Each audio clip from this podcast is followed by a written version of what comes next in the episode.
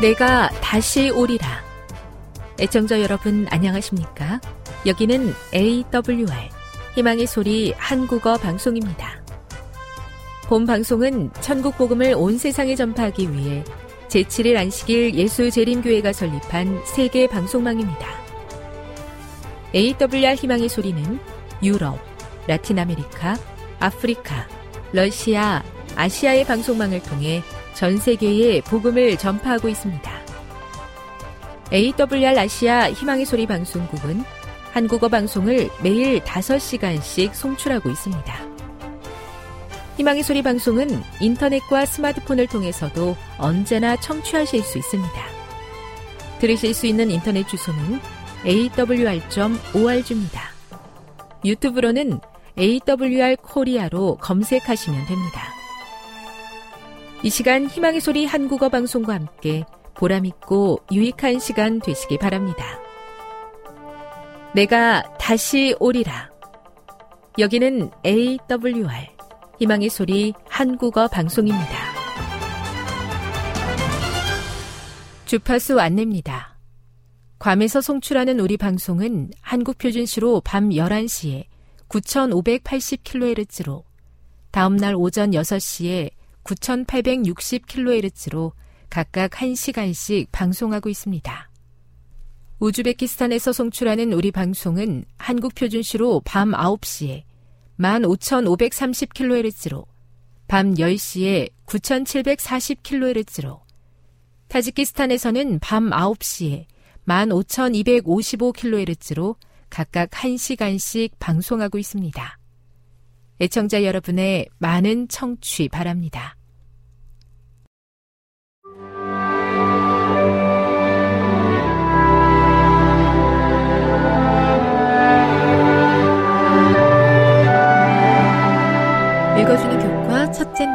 12월 18일 일요일 최후의 심판 많은 사람들은 심판을 정죄 당하는 것이라고 생각한다. 물론 그것이 심판 과정의 일부이기는 하지만 심판을 통해 의로운 자가 옹호받는 긍정적인 측면 또한 있다는 사실을 잊어서는 안 된다. 다니엘서는 마지막 때의 심판을 지극히 높으신 이의 성도들을 위한 것이라고 말한다. 마태복음 25장 31에서 46절과 요한복음 5장 21에서 29절을 읽어보라. 예수님께서는 최후의 심판에서 의인은 옹호받고 악인은 정죄 받는다는 개념을 어떻게 말씀하셨는가? 어떤 이들은 그를 믿는 자는 심판을 받지 아니하는 것이요 라는 구절과 심판에 이르지 아니하나니 라는 표현이 그리스도 안에 있는 자들이 결코 심판받지 않는다는 것을 의미한다고 주장한다.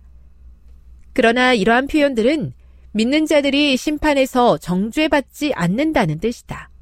그러므로 이 구절들은 정죄받지 아니하나니라는 뜻으로 이해되어야 한다. 우리의 운명은 우리의 현재의 삶을 통해 결정된다. 그리스도 안에 있는 자들은 심판의 때에 옹호함을 받을 것이고 그리스도 안에 있지 않은 자들은 정죄함을 받을 것이다. 그리스도께서 심판에 대해 말씀하실 때 염소뿐만 아니라 양의 존재도 함께 언급하셨다. 사도 바울도 분명히 말했다. 이는 우리가 다 반드시 그리스도의 심판대 앞에 나타나게 되어 각각 선악간에 그 몸으로 행한 것을 따라 받으려 함이라. 고린도 후서 5장 10절. 심판에 대해 묵상할 때 우리의 구원이 오로지 은혜의 선물이고 우리는 다만 믿음으로 의롭다 하심을 받았을 뿐이며 각자의 행위대로 심판받음을 명심해야 한다. 심판 과정의 근거로 사용되는 것은 10계명으로 요약된 하나님의 도덕률이다. 우리의 행위는 각자가 경험한 구원이 진짜인지 보여주는 외적 증거이기 때문에 심판의 때 그 행위들을 살펴보게 될 것이다. 기억하라. 하나님께서 누구를 구원하시거나 그렇게 하지 않으실 때 임의로 하시는 것이 아니다. 우리 모두는 각자 자신의 운명에 대해 도덕적으로 책임이 있다. 심판은 하나님께서 우리를 받아들이실지 그렇게 하지 않으실지 정하는 시간이 아니라 우리가 그분을 받아들였는지 아닌지 각자의 행위로 명백하게 드러난 선택에 대해 하나님께서 최종적으로 확인하시는 시간이다. 교훈입니다. 의인과 악인 모두 최후의 심판을 받게 될 것인데, 그때 그리스도 안에 있는 자들은 옹호함을 받을 것이고, 그렇지 않은 자들은 정죄함을 받을 것이다. 묵상. 심판을 통해 하나님께서 궁극적으로 확인하시고자 하는 것은 무엇입니까? 적용. 심판은 그대에게 좋은 소식입니까? 아니면 나쁜 소식입니까? 그렇게 생각하는 이유는 무엇입니까? 영감의 교훈입니다. 모든 사람이 심판을 받음. 모든 사람은 책에 기록된 대로 심판을 받고 그들의 행위에 따라 보응을 받는다. 그 심판은 사람이 죽을 때에 받는 것이 아니다. 바울의 말에 유의해보라. 이는 정하신 사람으로 하여금 천하를 공의로 심판할 날을 작정하시고 사도행전 17장 31절 여기서 사도는 세계의 심판을 위한 특별한 때, 곧 미래의 어떤 때가 작정되었다고 분명히 말했다. 각시대 대쟁투 548 매일의 삶에서 그리스도 안에 머물러 있기로 선택한다면 최후의 심판을 결코 두려워할 필요가 없음을 깨닫게 하시니 감사합니다. 의인들이 옹호함을 받게 될 그날, 저 또한 하나님의 은혜를 경험하는 자리에 서 있게 도와 주시옵소서.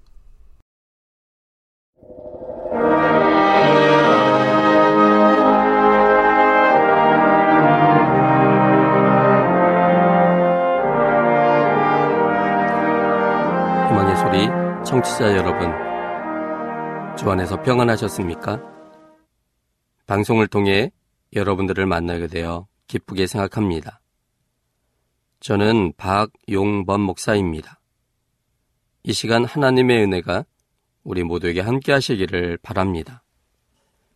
이 시간에는 잘 이해되지 않는 명령에서 발견되는 하나님다운 표현법 세 가지라는 제목으로 함께 은혜를 나누고자 합니다.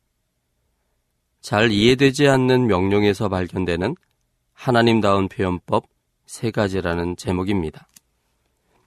본문은 사무엘상 15장 1절로 3절입니다. 사무엘상 15장 1절로 3절입니다. 사무엘이 사울에게 이르되 여호와께서 나를 보내어 왕에게 기름을 부어 그 백성 이스라엘 위에 왕을 삼으셨은즉 이제 왕은 여호와의 말씀을 들으소서. 만군의 여호와께서 이같이 말씀하시기를 아말렉이 이스라엘에게 행한 일 곧 애굽에서 나올 때 길에서 대적한 일을 내가 추억하노니 지금 가서 아말렉을 쳐서 그들의 모든 소유를 남기지 말고 진멸하되 남녀와 소아와 젖먹는 아이와 우양과 약대와 나귀를 죽이라 하셨나이다. 본문은 잘 이해되지 않는 내용으로 가득 차 있습니다. 1절은 하나님께서 보상을 기대하고 어떤 일을 행하시는 분인가라고 오해될 수 있는 요소가 있는 구절입니다. 여호와께서 왕에게 기름을 부어 이스라엘 위에 왕을 삼으셨은즉 이제 왕은 여호와의 말씀을 들으소서. 이처럼 하나님께서 기름을 부어 이스라엘 위에 왕을 삼으셨기 때문에 그러한 것을 통해서 이제는 뭔가를 요구하는 것처럼 보이는 그런 구절입니다. 이제 왕은 여호와의 말씀을 들으소서. 2절도 하나님께서는 과거 일에 집착하시고 절대 잊지 않고 보복을 가하시는 분이라고 오해될 수 있는 요소가 있는 구절입니다. 3절도 소아와 젖 먹는 아이와 우양과 약대와 나귀 등 모든 것들을 남기지 말고 진멸하도록 말씀하시므로 하나님께 잘못 보이면 국물도 없이 싹쓸이 되는 매우 무서운 분이라고 오해될 수 있는 요소가 다분히 있는 구절입니다. 그래서 본문은 성경이 다른 구절들과 대립되는 듯이 보여집니다. 하나님은 뭔가를 바라시고 사람을 도우시는 분이 아니십니다. 하나님은 사람의 본질을 너무나 잘 아시는 사람을 만드신 창조주이십니다. 우리 시편 78편 39절에 있는 말씀을 좀 보겠습니다. 시편 78편 39절에 있는 말씀입니다. 저희는 육체뿐이라 가고 다시 오지 못하는 바람임을 기억하셨음이로다. 하나님은 우리를 창조하신 분이기 때문에 우리의 본질을 아시는 분이십니다. 우리가 흙덩임을 아십니다.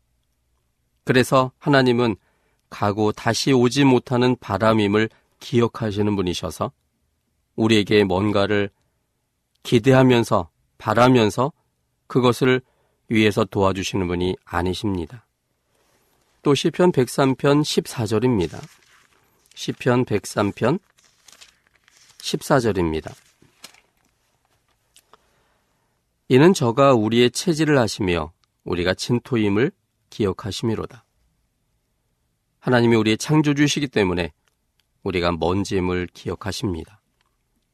그러므로 먼지에게 뭔가를 기대하면서 도와준다는 것 이해하기 어렵습니다. 뿐만 아니라 하나님은 과거에 우리의 죄악을 이미 용서하시고 그 모든 것들에 대해서 이미 다 잊어버리시는 하나님이십니다. 우리 미가서 7장 19절에 있는 말씀입니다. 미가서 7장 19절입니다.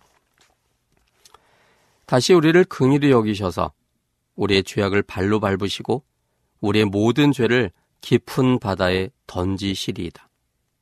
이미 용서하셨을 뿐만 아니라 우리의 모든 죄의 기억들에 대하여서도 깊은 바다에 던지셔서 잊어버리시는 하나님임을 이야기하고 있습니다. 이사야 43장 25절에 있는 말씀도 좀 보겠습니다. 이사야 43장 25절입니다. 나곧 나는 나를 위하여 내 허물을 도말하는 자니 내 죄를 기억지 아니하리라. 하나님은 우리의 죄를 기억지 아니하신다라고 말씀하셨습니다. 그러므로 마치 그 죄들을 다 기억해 놨다가 그것을 용서하지 않는 오늘 사무엘상 15장에 나오는 본문의 말씀과는 전혀 다른 모습이기 때문에 오늘 우리에게 대립되는 문제 때문에 혼란이 이르러 오게 됩니다. 또 예레미야 31장 34절입니다. 예레미야 31장 34절.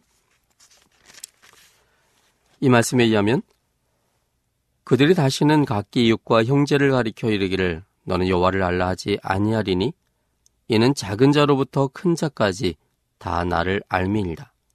내가 그들의 죄악을 사하고 다시는 그 죄를 기억지 아니하리라.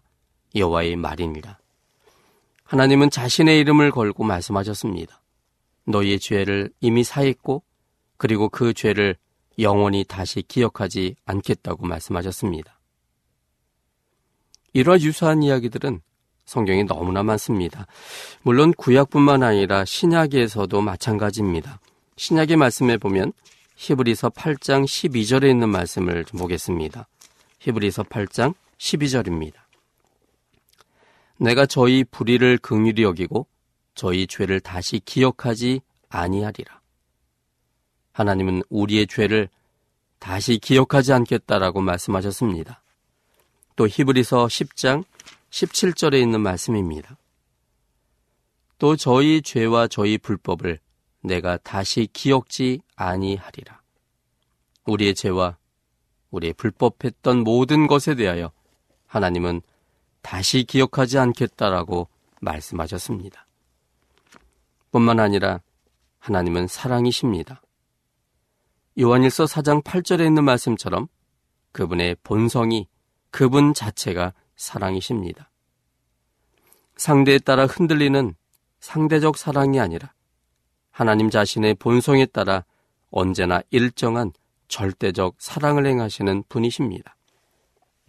그렇다면 이런 하나님께서 오늘 본문에서는 크게 오해될 수 있는 표현을 왜 그대로 사용하셨을까라는 점입니다. 그런데 글로 보면 하나님의 품성에 대하여 매우 오해를 살 수 있는 그런 말씀들이지만 그러나 그것을 품성적으로 하나님께서 가지신 하나님의 품성적 그 생각 속에서 이 본문을 보면 이런 표현들은 사실은 하나님께서 즐겨 사용하시는 표현법이라는 사실입니다. 아말렉을 사울을 통해 모조리 죽이는 하나님처럼 표현되는 것을 하나님이 기꺼이 원하시는 하나님이십니다.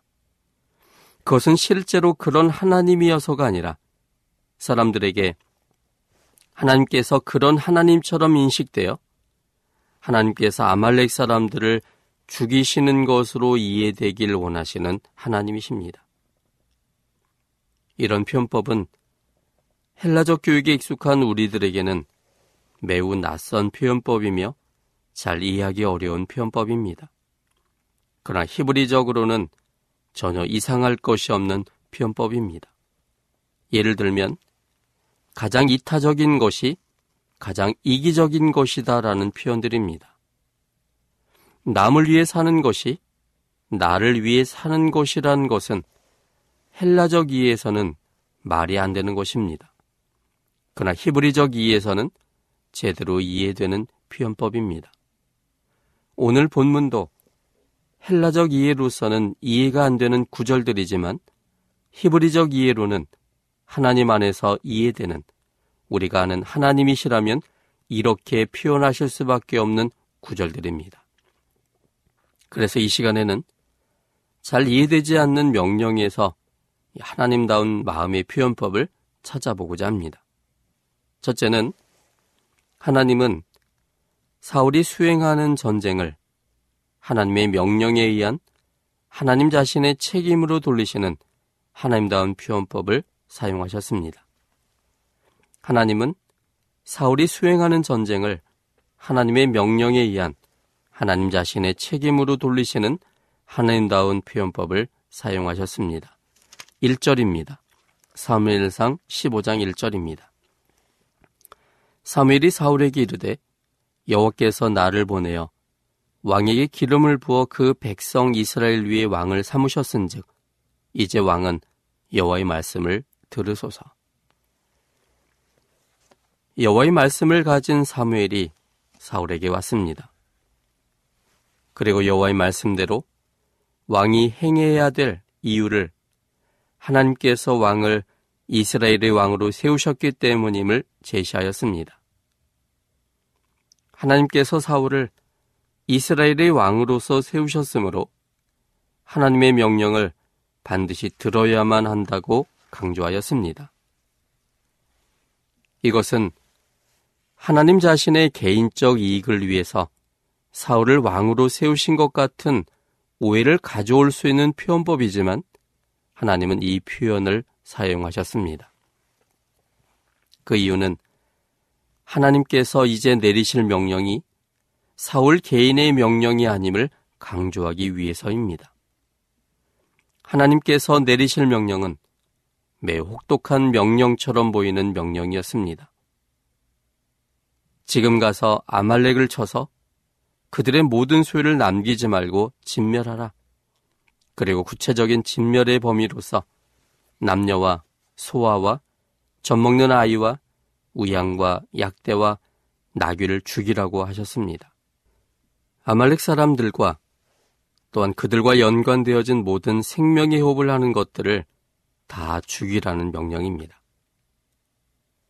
사울이 수행할 전쟁은 매우 잔인한 전쟁처럼 보일 것입니다. 그런데 하나님은 사울에게 돌려질 잘못된 판단을 사울에게 명령한 존재가 하나님임을 드러낸 것이고 마치 사울은 하나님께서 왕으로 세우셨으므로 하나님의 명령을 안 들을 수 없는 상황처럼 말씀하셔서 사울에게 쏟아질 언사를 하나님 자신에게로 돌리셨습니다. 이처럼 하나님은 책임을 추궁하시는 분이 아니라 하나님 자신이 책임을 지시는 분이십니다. 아담과 여자가 하나님을 떠났을 때 하나님은 그들의 잘못을 추궁하시지 않고 그들의 선택의 결과를 하나님 자신이 처리하실 것을 말씀하심으로 책임지셨습니다.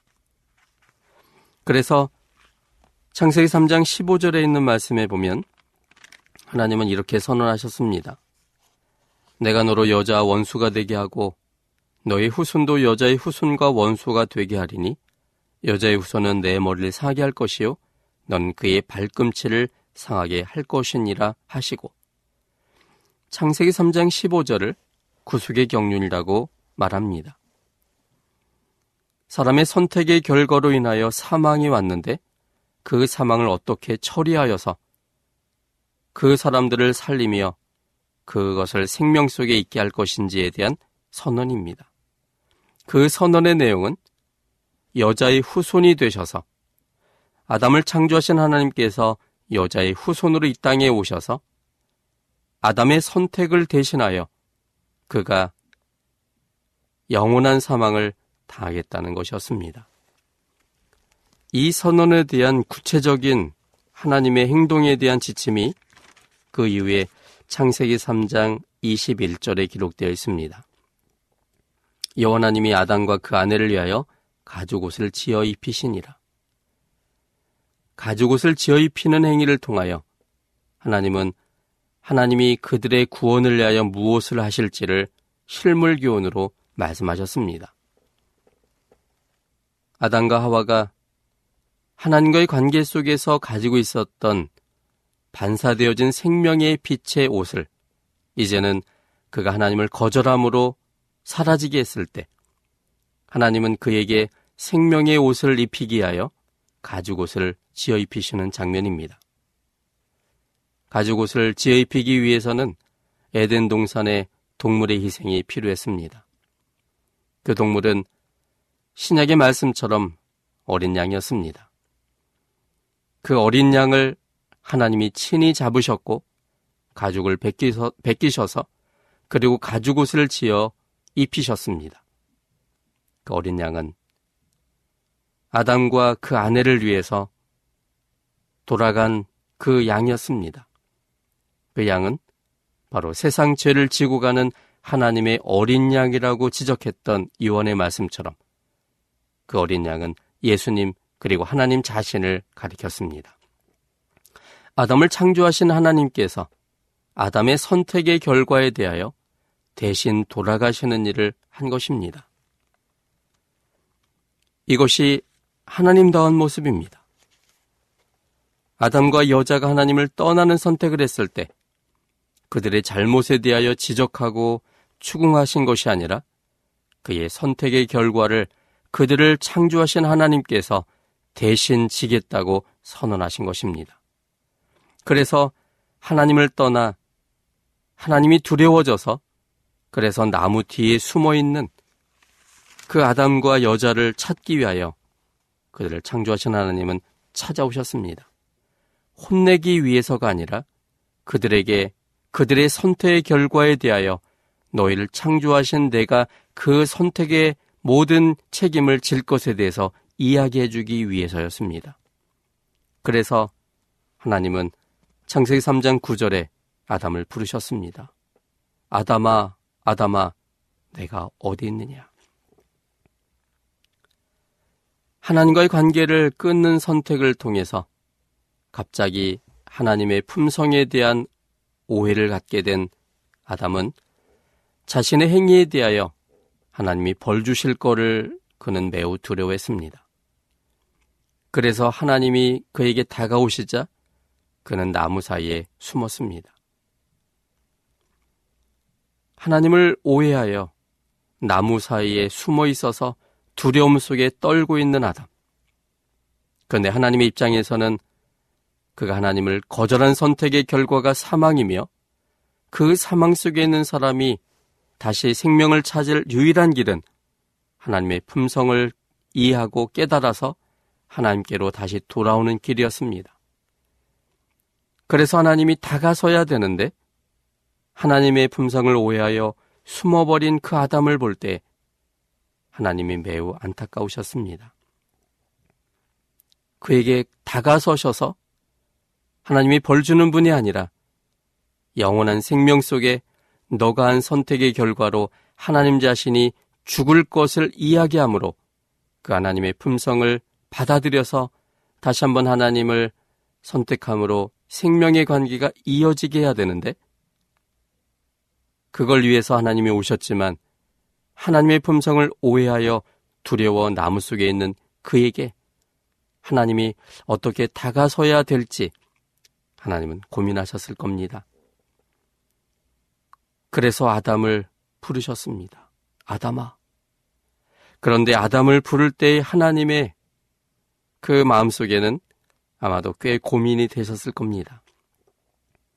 두려움 속에 있는 그에게 그의 선택에 대하여 하나님은 여전히 하나님을 거절하기 전에 아담을 사랑했을 때의 그 모습 그대로임을 어떻게 표현할 수 있을지, 어떻게 보여줄 수 있을지 하나님은 고민하셨을 겁니다. 평상시에 아담을 부를 때 어떤 톤으로 이야기했을지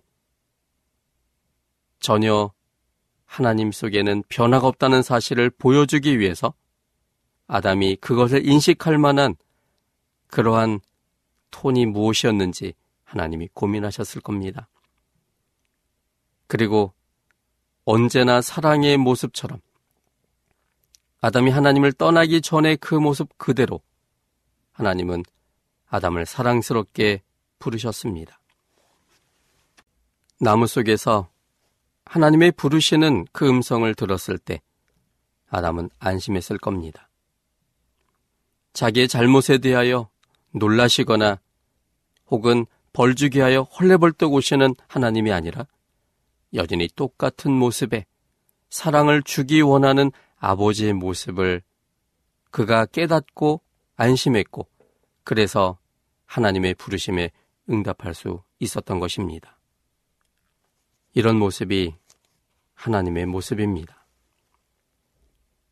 아담의 선택에 대하여 추궁하시는 분이 아니라 그분에게 더 많은 사랑을 주기 위해서 찾아오시는 분이 우리 아버지십니다.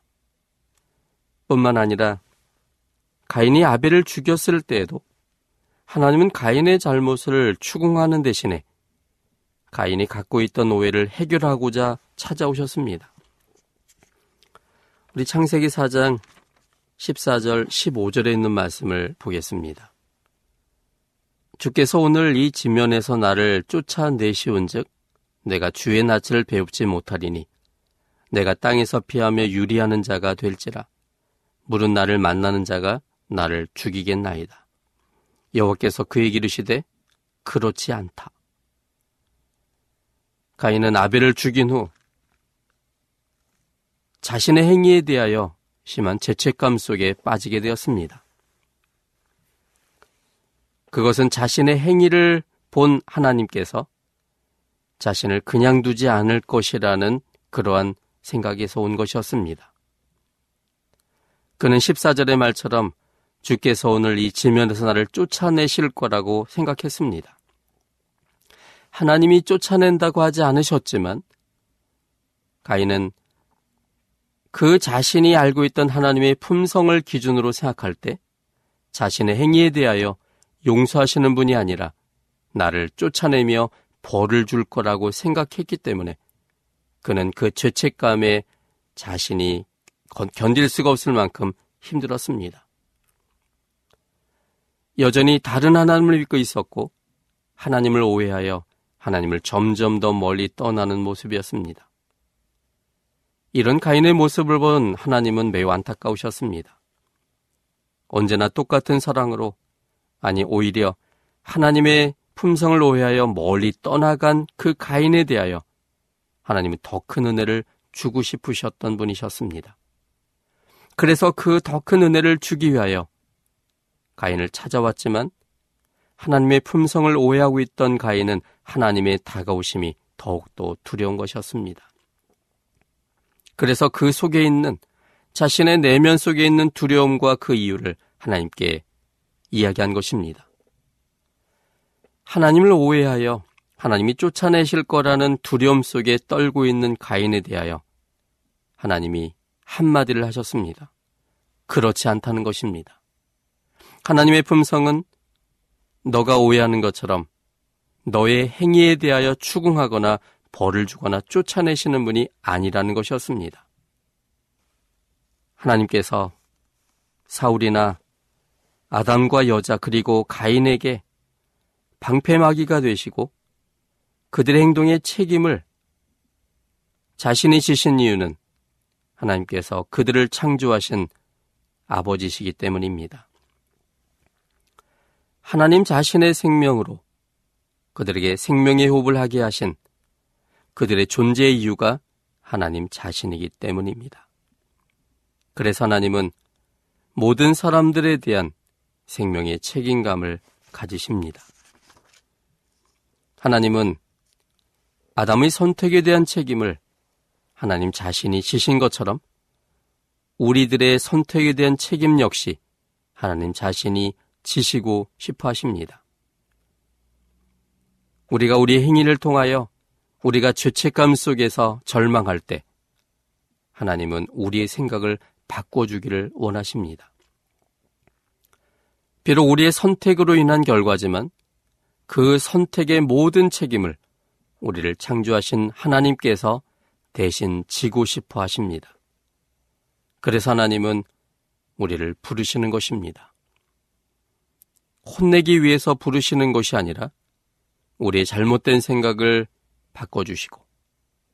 하나님이 무서운 분이 아니라 벌 주시는 분이 아니라 언제나 동일한 사랑, 흔들리지 않는 절대적 사랑으로 우리에게 쏟아주기 원하시는 우리의 아버지임을 보여주기 위하여. 그래서 그 사랑을 깨달음으로 다시 우리가 마음 놓고 하나님을 선택하며 하나님께로 다가와서 하나님께서 주시고자 하시는 용서와 사랑과 생명을 받음으로 하나님과의 관계 속에서 우리가 행복해지기 위하여 우리에게 다가오시는 분이십니다. 그래서 하나님은 우리에게 초청하십니다. 마태음 11장 28절과 29절입니다. 수고하고 무거운 짐진 자들아 다 내게로 오라 내가 너희를 쉬게 하리라. 나는 마음이 온유하고 겸손하니 나의 멍이를 메고 내게 배우라. 그러면 너희 마음이 쉼을 얻으리니. 하나님은 우리가 주님을 믿기 때문에 주님의 품성을 알기 때문에 주님께로 나오기를 원하십니다. 수고하고 무거운 짐 모두를 하나님께 내어 맡기기를 원하시는 하나님이십니다.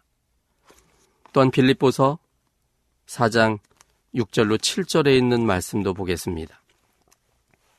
빌립보서 4장 6절로 7절입니다. 아무것도 염려하지 말고 오직 모든 일에 기도와 간구로 너희 구할 것을 감사함으로 하나님께 아뢰라.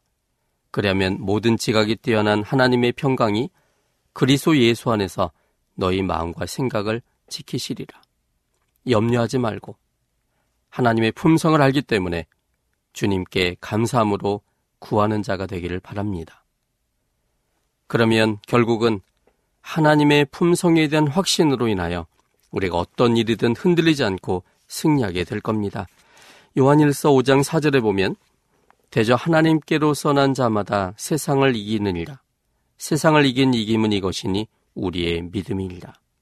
우리가 하나님 품성을 알게 되므로 우리 속에 생긴 그 믿음이 주님께 대한 확신이 세상에 여러 가지 흔들리고 어렵고 죄책감이 들 만한 일이다 할지라도 그 모든 것에서 자기 스스로를 정죄하지 않고 주님을 바라봄으로 결국을 떨쳐 일어나서 주님께서 주시는 생명을 받기로 선택하는 자가 되게 한다는 사실입니다. 하나님의 사랑을 더 많이 보게 되기를 바랍니다. 우리의 선택의 모든 책임을 대신 지기 원하시는 사랑의 창조주의 아름다우심을 보게 되기를 바랍니다. 주님의 아름다우심을 보게 될 때 우리에게는 갈증이 생길 겁니다. 하나님 속에 있는 아름다움을 봄으로 인한 더 큰 갈증이 점점 하나님을 알고 싶은 욕망이 되고 그래서 알게 된 하나님이 우리의 모든 것이 됨을 고백하게 될 겁니다. 하나님을 알아감으로 그분의 사랑에 대한 확신으로 그분을 우리의 창조주요 구원자로 선택하고 확신할 때 드디어 하나님의 생명이 이어지며 하나님과 행복한 사랑의 관계 속에 들어가게 됩니다. 지금 여러분께서는 AWR 희망의 소리 한국어 방송을 듣고 계십니다.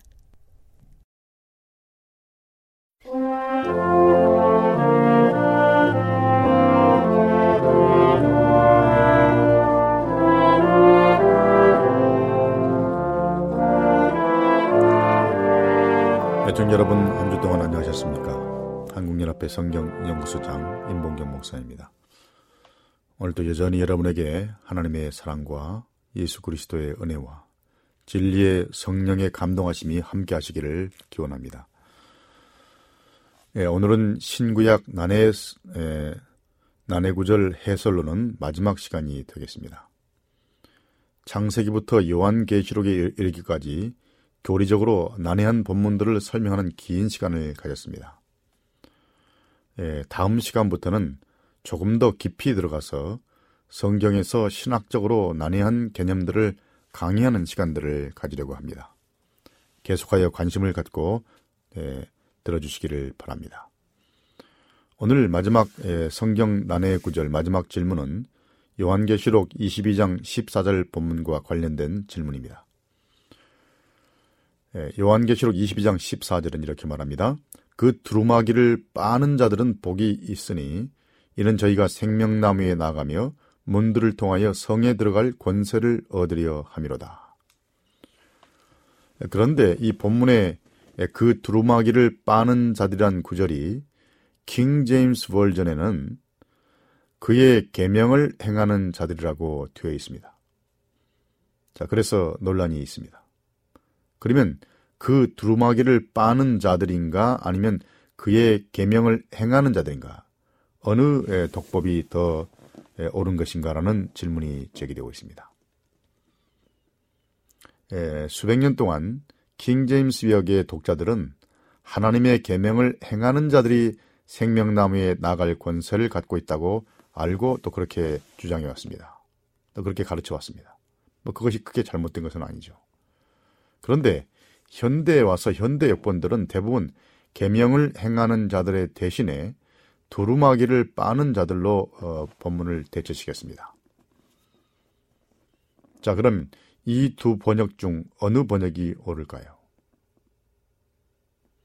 요한계시록 22장 14절은 요한계시록에 나와 있는 일곱 가지 복 가운데 마지막 복에 해당합니다.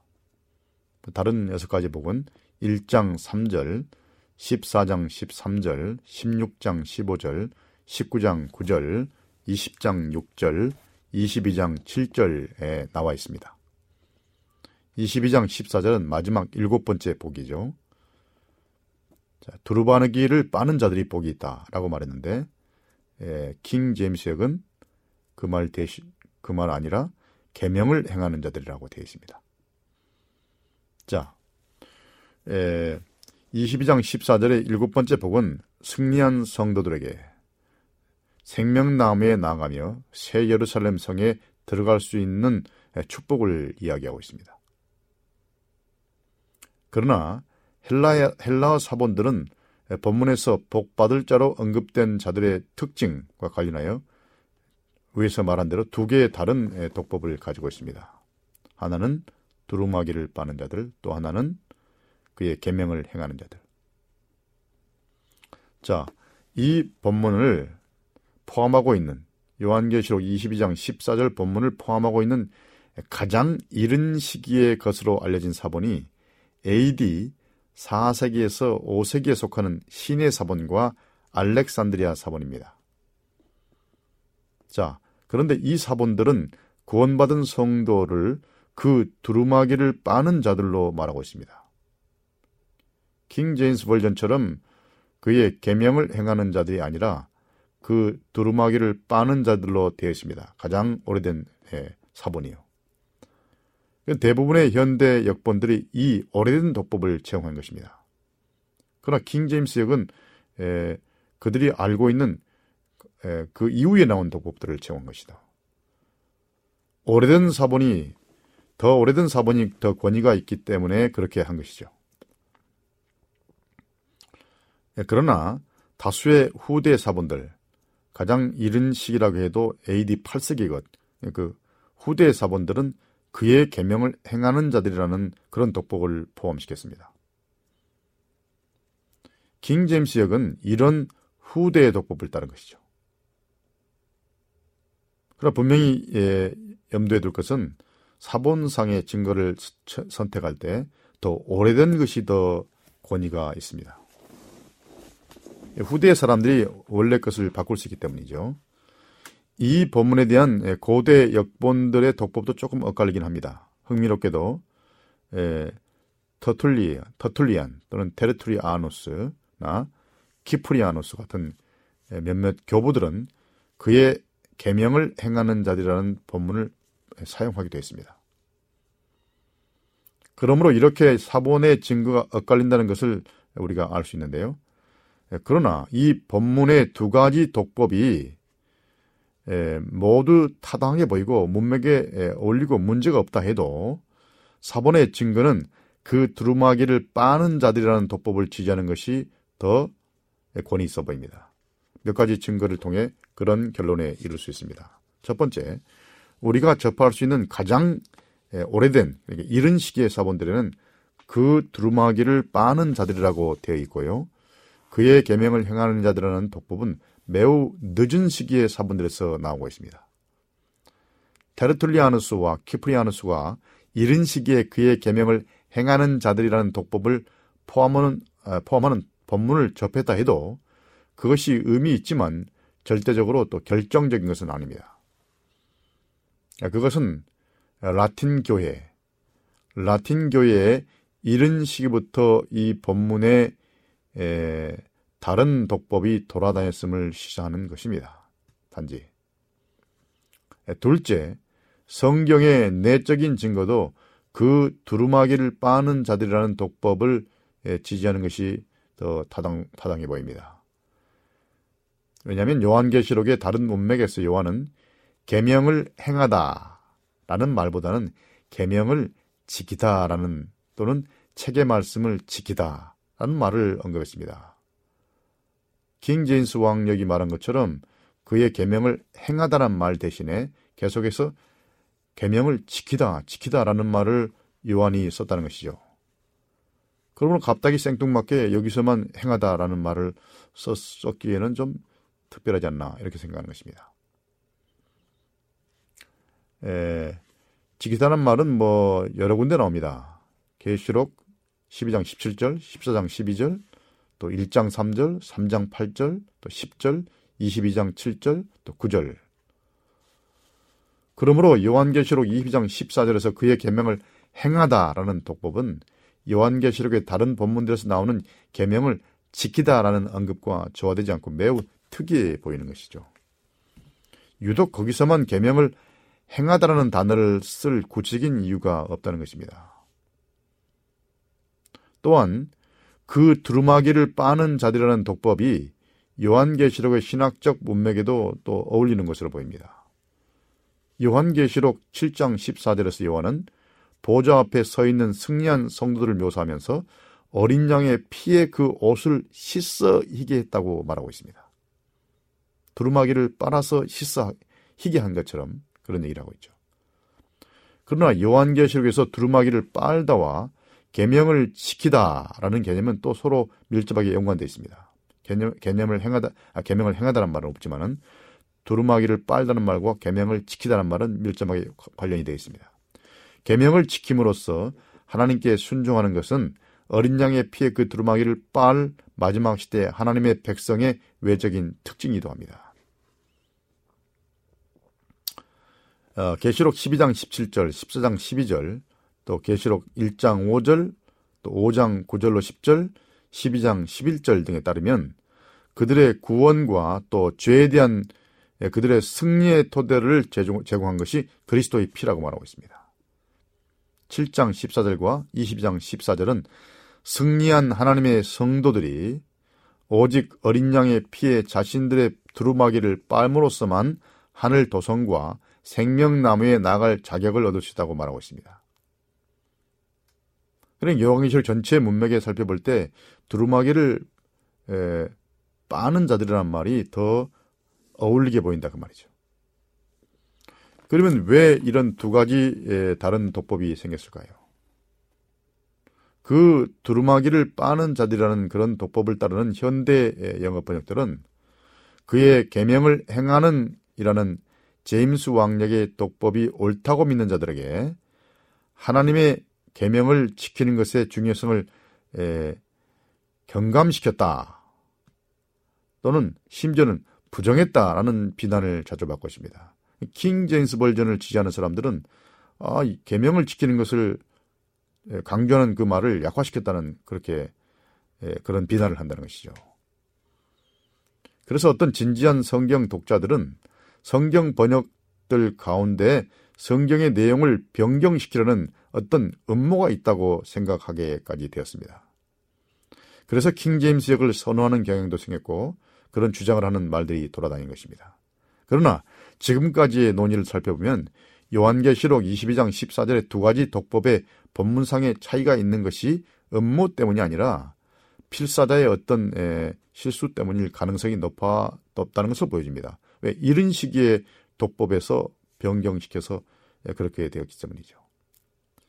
이것을 분명하게 설명하려면 고대 성경의 사본들을 베끼는 과정을 간략하게 살펴보는 것이 필요합니다. 왜 그런 실수를 하게 됐는지. 성경의 어떤 책의 원본도 현재까지 남아 전해진 것이 없습니다. 원본은 없습니다. 원래 성경 각 책들의 사본은 학식 있는 필사자들에 의해서 손으로 직접 베꼈었습니다. 그 필사는 종종 매우 어려운 상황 가운데서 이루어졌고요. 더구나 원래 신약의 사본들에는 지금처럼 장절의 구분이 없었습니다. 그리고 본문이 다 대문자로 기록되었고 단어와 단어 사이도 띄어쓰기를 하지 않고 공백을 두지 않았습니다. 대단히 구별하기 힘든 것이죠. 그러므로 필사자는 자기가 필사라는 사본에 있는 단어나 구절을 본 다음 베껴 쓰거나 낭독하는 자가 함께 필사하는 자들에게 큰 소리로 읽어주는 것을 따라 쓰기도 했습니다. 그러므로 낭독하는 건 들은 거나 또는 보고 필사할 때 필사자들은 서로 다른 종류의 실수를 저지르곤 했습니다. 예컨대 필사자는 어떤 단어나 구절들을 보고 듣, 보거나 듣고 그와 비슷한 다른 단어나 구절로 바꿔 쓰고 쓰는 실수를 했습니다. 바로 그런 일이 요한계시록 22장 14절에 두 가지 다른 독법이 나타난 이유를 설명해 줄 수 있을 것입니다. 에, 그 두루마기를 빠는 자들과 그의 계명을 행하는 자들이라는 말을 헬라어로 이렇게 비교해 보면 이들은 매우 비슷하다는 것을 알 수 있습니다. 청취자들은 이 사실을 잘 알기가 쉽지 않습니다만 전문적인 헬라어이기 때문에 그러나 이걸 헬라어로 놓고 보면 굉장히 비슷합니다. 이 둘 사이의 차이는 몇 글자이고 소리도 비슷합니다. 그 두루마기를 빠는 자들은 헬라어로 에, 헬라어로 그대로 연결해서 읽으면 οἱ πλύνοντες τὰς στολάς입니다. 그런데 그 계명을 행하는 자들은 οἱ ποιοῦντες τὰς ἐντολάς입니다. 굉장히 비슷한 거죠, 소리가. 다시 말하면 에, 헬라어 본문을 그대로 연결해 놓고 읽으면은 소리가 비슷합니다. 또 글자도 몇 글자 차이가 나지 않아요. 에, 필사자가 혼자서 보고 썼든지 누가 읽어주는 것을 듣고 썼든지 간에 그 두루마기를 빠는 자들과 그의 계명을 행하는 자들을 이것을 서로 바꿔 쓰기가 쉬운 매우 비슷한 에, 에, 글이었습니다. 그러니까 금방 에, 오해할 수 있었다는 것이죠. 그 두루마기를 빠는 자들과 그의 계명을 행하는 자들은 우리말로나 영어로는 매우 다르지만 헬라로는 매우 비슷하기 때문에 잘못 듣고 그 두루마기를 빠는 자들을 그의 계명을 행하는 자들로 잘못 듣거나 잘못 보고 바꿔 썼다는 것입니다. 에, 우리가 지금까지 제시한 모든 사실에 비춰볼 때 두 가지 다른 독법이 모두 에, 내용상 가능하고 내용도 문제가 되지 않습니다만은 여러 가지 증거에 비춰볼 때 그 두루마기를 빠는 자들을 원래 독법으로 강하게 지지한다고 결론을 내릴 수 있겠습니다. 킹 제임스 버전을 선호하는 자들이 말한 것처럼 어떤 음모가 있을 것이다. 계명을 지키라는 것을 그 지키라는 강조점을 약화시켰다. 이런 말들은 곡해된 논리라고 생각합니다. 그의 계명을 행하는 자들이라는 독법은 필사자의 실수에서 기인된 것으로 본다 이 말입니다. 자, 앞에서 말씀드린 것처럼 먼저 존재하고 더 오래된 사본이 에, 그 두루마기를 빠는 자들로 되어 있고 그 후에 필사하는 과정에서 후대의 필사들이 실수를 하여 그의 계명을 지키는 자들로 아, 그의 계명을 행하는 자들로 바꾼 것으로 보입니다. 자 이렇게 본다면 계시록 22장 17절이나 14장 12절 등에서 강하게 강조된 사실, 곧 마지막 시대 하나님의 백성이 계명을 지키는 것의 중요성을 침시가 하는 것은 분명 아닙니다. 계시자 요한 자신도 하나님의 율법을 어기는 자들이 새 예루살렘에서 자리를 얻지 못할 것임을 여기저기서 분명히 말하고 있습니다. 계명의 중요성에 관한 것을 포함하여 성경 어떤 성경의 교리도 하나의 본문에만 기초된 것은 아닙니다. 여기서 논의한 경우에도 하나님께서 마지막 시대 그분의 백성들에게 기대하시는 것, 곧 그분의 계명을 지키는 것의 중요성과 관련하여 아무것도 잃어버릴 것이 없습니다. 자, 그러나 다만 더 정확한 사본의 덕범이 그 두루마기를 빠는 자들이라는 것이고요. 그것이 요한계시록의 용례에 비춰서도 더 어울린다는 것입니다. 그러므로 에, 그 두루마기를 빠는 자들이라는 독법을 취한 것이 에, 어떤 증거의 비추을 잘못된 것도 아니고 김 제임스 역을 선호하는 자들이 말하는 음모설도 잘못된 것이라는 것입니다. 자, 그럼 오늘 이 문제는 여기까지 하겠습니다. 자, 애청자 여러분, 그동안 긴 시간 동안 창세기에서부터 요한계시록 1위까지 성경의 교리 난해 구절 해석을 잘 애청해 주셔서 감사합니다. 그럼 다음 시간부터는 좀 더좀 좀 깊이 들어가서 성경에 성경에서 신학적으로 난해한 문제들을 좀 주제들을 다루려고 합니다. 계속하여 애청해 주시기를 간절히 바랍니다. 점점 더 복음의 깊은 이해로 들어가는 여러분 되시기를 기원합니다. 다음 다음 시간까지 안녕히 계십시오.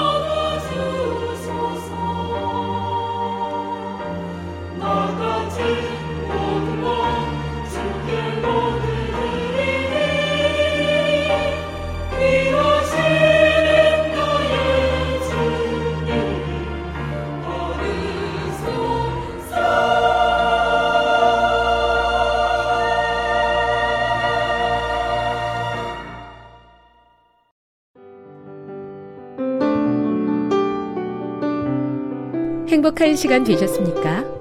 지금까지 여러분께서는 AWR 희망의 소리 한국어 방송을 청취하셨습니다. 방송을 청취하시고 문의를 원하시는 분은 우편번호 02461 대한민국 서울시 동대문구 이문로 1길 11 희망의 소리 방송부 앞으로 편지나 엽서를 보내주시거나 지역번호 02-3299-5296에서 8번으로 전화 주시기 바랍니다. 지금까지 함께 해주신 애청자 여러분들께 감사드립니다. 애청자 여러분, 다음 이 시간까지 하나님 안에서 늘 평안하십시오.